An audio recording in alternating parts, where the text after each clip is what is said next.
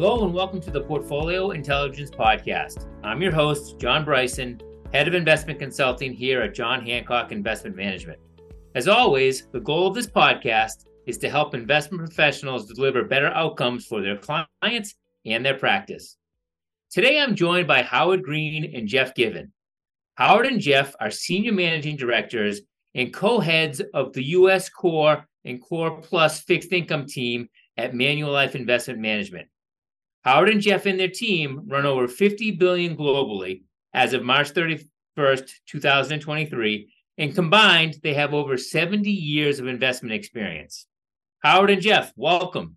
Well, thank you, John. Happy to be here. Thank you. All right, Howard, I'm going to start with you. It's certainly been an eventful few weeks in the banking sector. Without getting into too many specifics around the companies, was there any common themes that you saw driving the volatility and any key lessons specifically for fixed income investors? Yes, I think the common theme was over the past year, we've seen the most rapid degree of rate hikes uh, from the Federal Reserve than we've seen the last five or six tightening cycles. We went from zero and now we're at like a four and three quarter, five percent funds rate. And you know, the impact of that usually it takes about a year for that monetary policy shift to have an impact. So here we are a year later, we've gone from zero to close to five percent and all of a sudden we're seeing a few cracks in the system. You know, the Fed has broken something. A few banks have, uh, I guess, sort of bitten the dust, so to speak. Um, but what this isn't is that it's not systemic. Each of these banks, we're not going to talk about them specifically, had their own internal issues that were unique to them. Um, the challenge is that you know the markets often throw out the baby with the bathwater. They they act first think second. And you know that wasn't the case here. Obviously there was a lot of weakness across the financial sector. Um broadly speaking you know across the banks both us european what have you. Um but much less so amongst the major sort of big six american banks. Um maybe perhaps a little more so in the more subordinated level of some of the U.S. and, and European banks, but a lot of that weakness has bounced back. Hasn't come all the way back, but I always use the um, often used pebble in the pond analogy that the initial ripples are the greatest, and then as the circles dissipate from the center, things calm down, the dust settles, and we go back on our way. So, Jeff, Howard mentioned kind of this rapid period of uh, increasing rates, and it looks like we may be near the end of that kind of current uh, tightening cycle. What does history suggest investors might expect as we enter these transitory periods between tightening and easing monetary policies? Yeah, we are likely near the end of the hiking campaign. And looking back at prior hiking campaigns, you, you see a couple of different environments. Um, one, you see a lot of stability at the end of the hiking campaign when you have inflation uh, relatively stable, economic activity that hasn't skyrocketed, so the Federal Reserve does not need to necessarily bring it further down a lot. Uh, the other periods of time with inflation is a bit more of an issue. It has created a bit more uh, volatility, um, not necessarily in the interest rate markets, um, but in the, the riskier asset classes, you know, equities, high yield, and investment grade credit.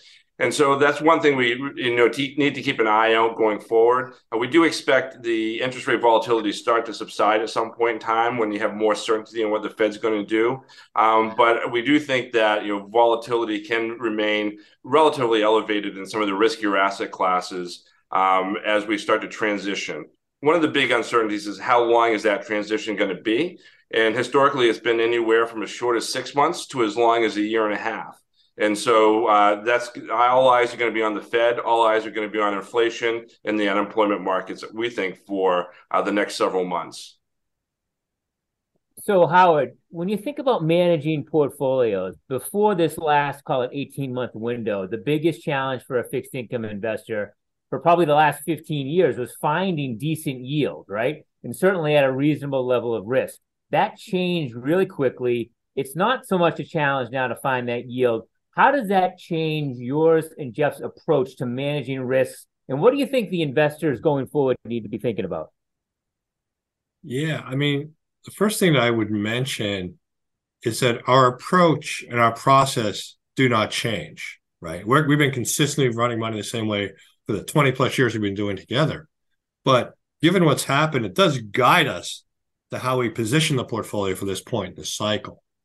And, you know, we're, we're anticipating sort of a slow normalization in the shape of the yield curve.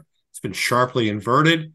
It's less inverted now. And we think over time, it begins to slowly, slowly move towards a more normal, positively sloped curve. And for us, that means starting to position more with an intermediate maturities, but still being somewhat defensive on the credit side as we're very likely heading towards a slower economy. Um, I think one of the biggest risks that investors have to watch out for now is just holding too much cash with too much really short duration investments, right? Jeff mentioned, you've mentioned the Fed's very near the end of the tightening cycle, which means the yield on cash is quite attractive relatively. It's higher than just about anything else you can do. But that yield can be fleeting and disappear very quick. When the Fed starts to ease, those yields will decline quickly. The investors left reinvesting at much lower yields, and there's no capital appreciation to show for it, right? five and 10 year treasury yields and the yield on our on our mutual funds that we run are near 15 year highs. Very good. So um, one of the conversations on a lot of investors' minds is a the chance of a recession, whether it be small or large. Jeff, I want to ask you, what's your view on a recession? And generally, how has fixed income performed against that type of economic slowdown? Yeah, the risk of recession has increased quite a bit. We've gone through a near historic level of interest rate increases over a 12 month period, uh, levels we haven't seen since the pre 1980s. And that does increase the risk that we have a recession going forward. I do think it's going to be difficult for the Federal Reserve to navigate to this uh, soft landing scenario they keep painting, where they bring inflation down a lot, bring unemployment up a little bit, uh, and at the same point in time doesn't don't really slow economic activity in that backdrop where you do likely get some type of recessionary event at some point, who knows if it's this year, early next year, maybe not until 2025.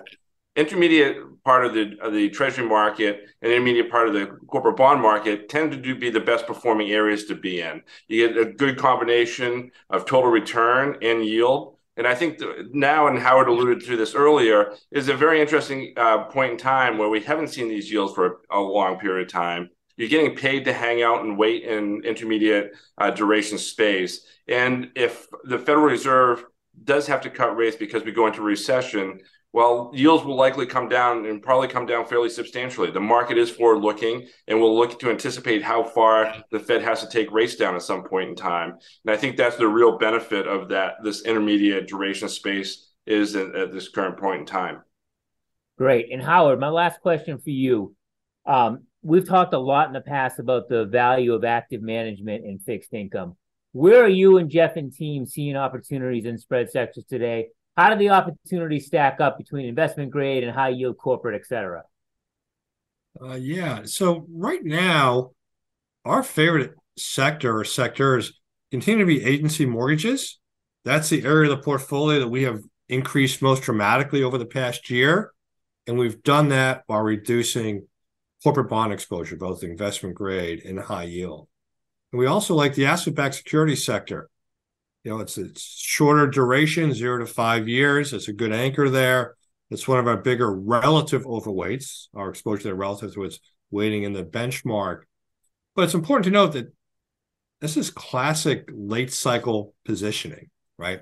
We've been reducing our exposure, as I said, to both IG and investment grade and high yield credit for for the past year and, and a bit longer, while taking on that more defensive, less cyclical exposure, while taking on a more defensive exposure and less cyclical within the credits we do own.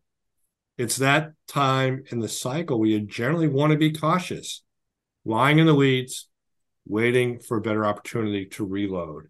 And if the Fed pushes a little bit harder, the economy slows a little bit, you know, there is that opportunity or the expectation that corporate credit could get a little cheaper, even cheaper than it's priced now.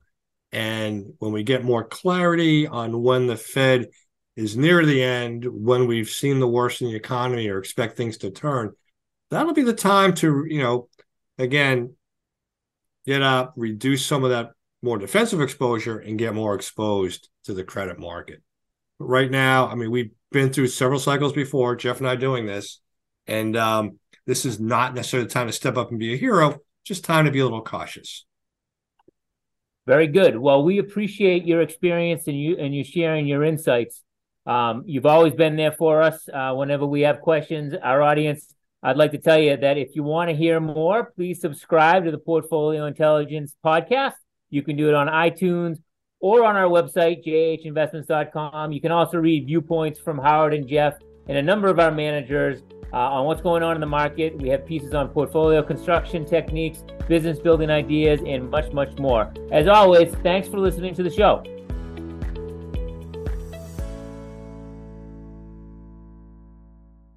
This podcast is being brought to you by John Hancock Investment Management Distributors, LLC, member FINRA, SIPC. The views and opinions expressed in this podcast are those of the speaker, are subject to change as market and other conditions warrant, and do not constitute investment advice or a recommendation regarding any specific product or security. There is no guarantee that any investment strategy discussed will be successful or achieve any particular level of results. Any economic or market performance information is historical and is not indicative of future results, and no forecasts are guaranteed.